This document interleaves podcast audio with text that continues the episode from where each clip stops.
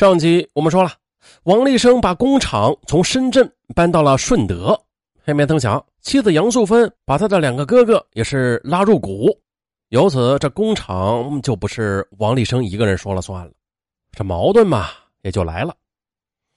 王立生他就第三次提出离婚，可是呢杨家人的条件又太苛刻，双方一再讨价还价都谈不拢，于是呢到了二零零九年三月的，王立生诉诸法律。但是法院却认为他们夫妻感情没有完全破裂，啊，又不能达成一致的协议，不判决离婚。哎呦，都上法院了啊，闹到了这个地步，杨素芬仍然没有放手。他不仅掌握了工厂大权吧，啊，还在经济上限制了王立生。一次呢，王立生去深圳找老朋友刘军叙旧，想顺便的到深圳的一套房子里去看看，就问杨素芬要钥匙。因为呢，杨素芬将所有房产的钥匙和房产证都藏了起来。见丈夫火了，杨素芬也说：“你火什么呀火呀？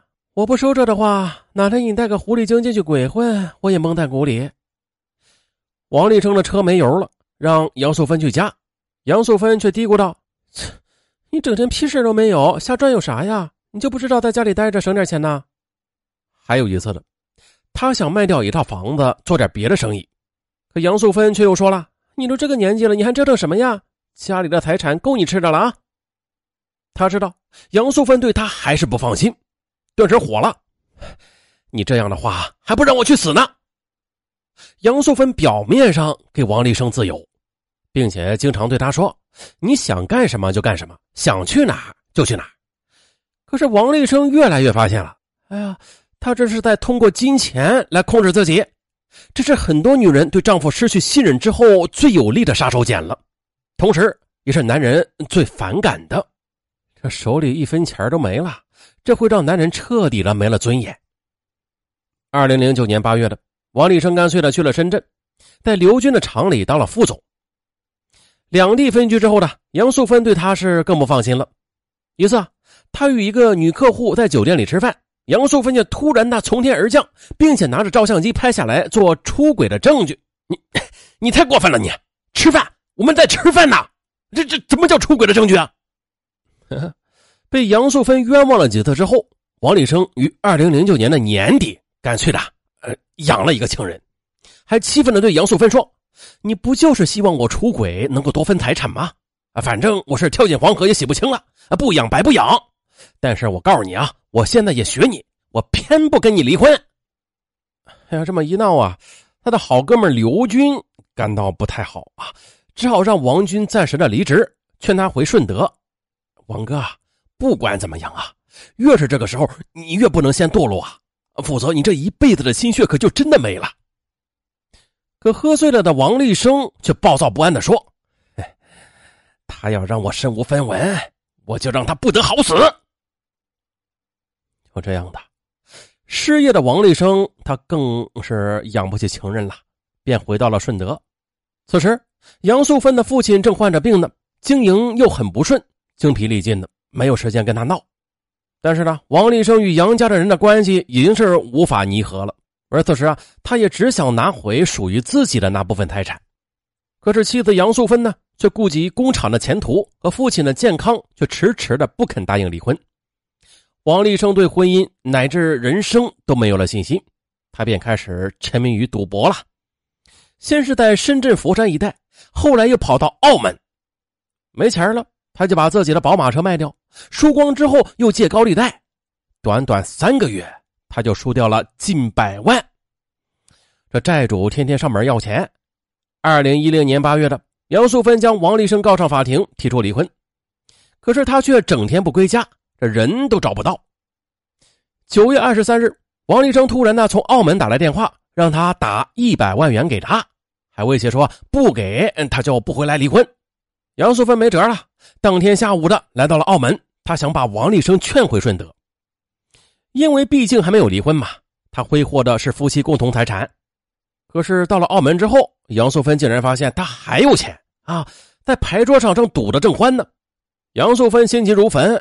但是却又说服不了丈夫。到了晚上呢，丈夫又登上了澳门时的游轮继续赌，她也只得跟着他做好最后的努力。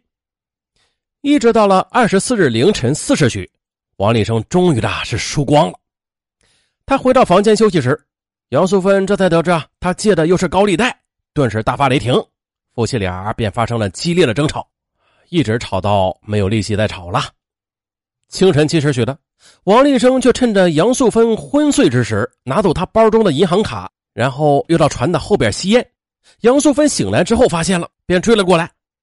此时的游轮已经行至横兰岛以东的香港水域界限附近。那在这里，夫妻俩还是继续的争吵着。一个说：“你把银行卡还我。”另一个说：“我就不还。”好嘛，就这样的，王立生在与妻子的争执与推搡中，竟然狠心的将妻子推落海中。当时的刚好有游客目睹了这一幕，游轮工作人员也是立刻的向香港海事救援中心报案。香港水警以及消防船随后的到了现场搜救，大约是过了一个小时左右吧。这才把杨素芬打捞上岸，但是一切已经晚了，杨素芬已经死亡。香港水警当场便拘捕了王立生，他对杀妻的行为也是供认不讳。不过，令人震惊的是，据杨家派往香港交涉的律师反映说，王立生在审讯中称啊，他是有意的把杨素芬骗到公海上的，一呢，而是让他不得好死；二。是让自己少受些惩罚。原来呢，在两个月前呢，他听赌友说了，绝大部分登上这个澳门游船的游客都是为了赌钱。游轮会在公海停留数个小时，而在公海上借高利贷、打架甚至杀人都可以一笔勾销的。开始他不信，后来又联想到了这电影里边似乎的确有其事啊，再加上那段时间他确实的是赌红了眼。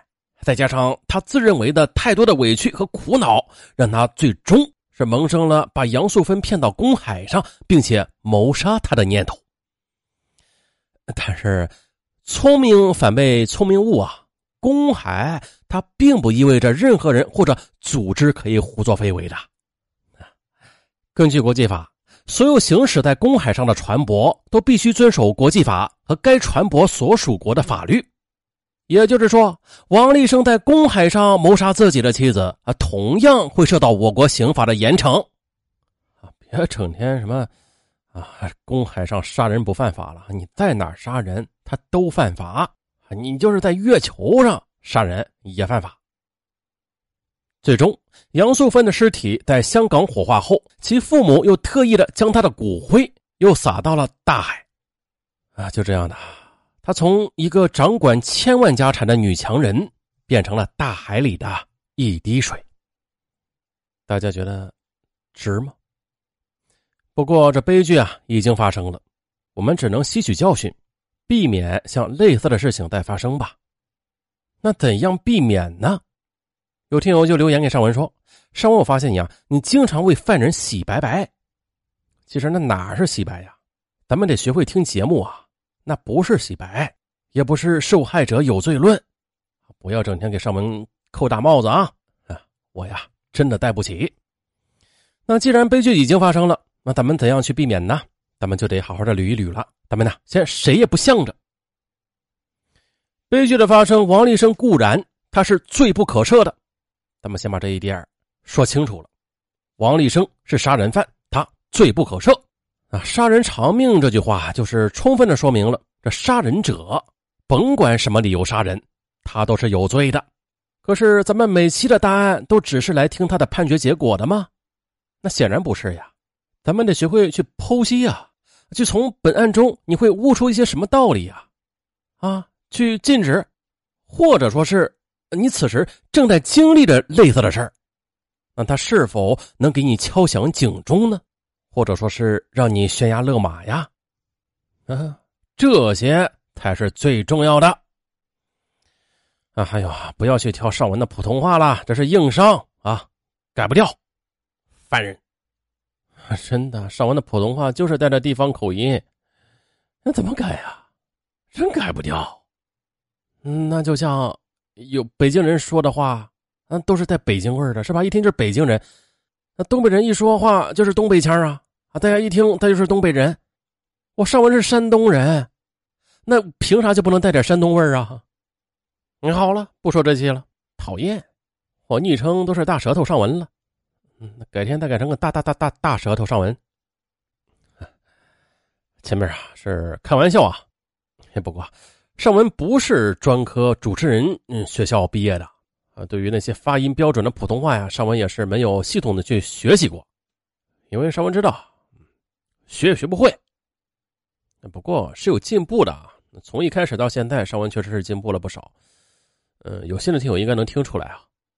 好了，关于普通话呀，就说这么多吧。呃，也没有必要再再再深究下去了。呃，尚文感觉是意义不大。嗯，本档案最最主要的意义是每个答案大家听懂了吗？是真的听懂了吗？好，咱们言归正传，再回到本案。前面上文也说了，王立生他是罪有应得，杀人偿命，他是有罪的。那我们怎样去避免悲剧的发生？那咱们接下来就说这事儿。那既然是避免此类的事情再发生，那咱们就不要去只说一方的过错，我们呀两方都要说。当然了，这不是被害者有有罪论啊，大家不要那个啥断章取义，那相当的很无趣的。咱们直接说点有用的。啊，时间不早了，也只是简单的说一下。杨素芬，她不可否认。她曾经是深爱着自己的丈夫的，并且同甘苦，共同打拼。可是生活条件改善后的她的不信任，甚至是霸道，把丈夫那是越推越远。那当然了，对家庭和女人而言，事业和财富固然重要，但是婚姻与夫妻的相处之道，那应该是更加重要的。否则，那就是越成功越有钱。你们就可能会越危险，就像本案，这多年来，杨素芬与丈夫不仅不离婚，感情已经破裂了，却当断不断，还因为夫妻或者说是双方家人在财产的分割上无法统一，在这里也只能叹一口气啊！有些事儿确实说起来容易，做起来难，这其实是中国式的悲剧。很多夫妻在离婚的时候都会遭遇类似的财产拉锯战，不管过去有多恩爱，一旦涉及到财产，那就有可能反目成仇了。为区区一点财产都会争得头破血流，更何况这百万甚至千万的。那最终的结局往往都是两败俱伤，甚至家破人亡。好了，本案就到这儿吧，咱们下期再见。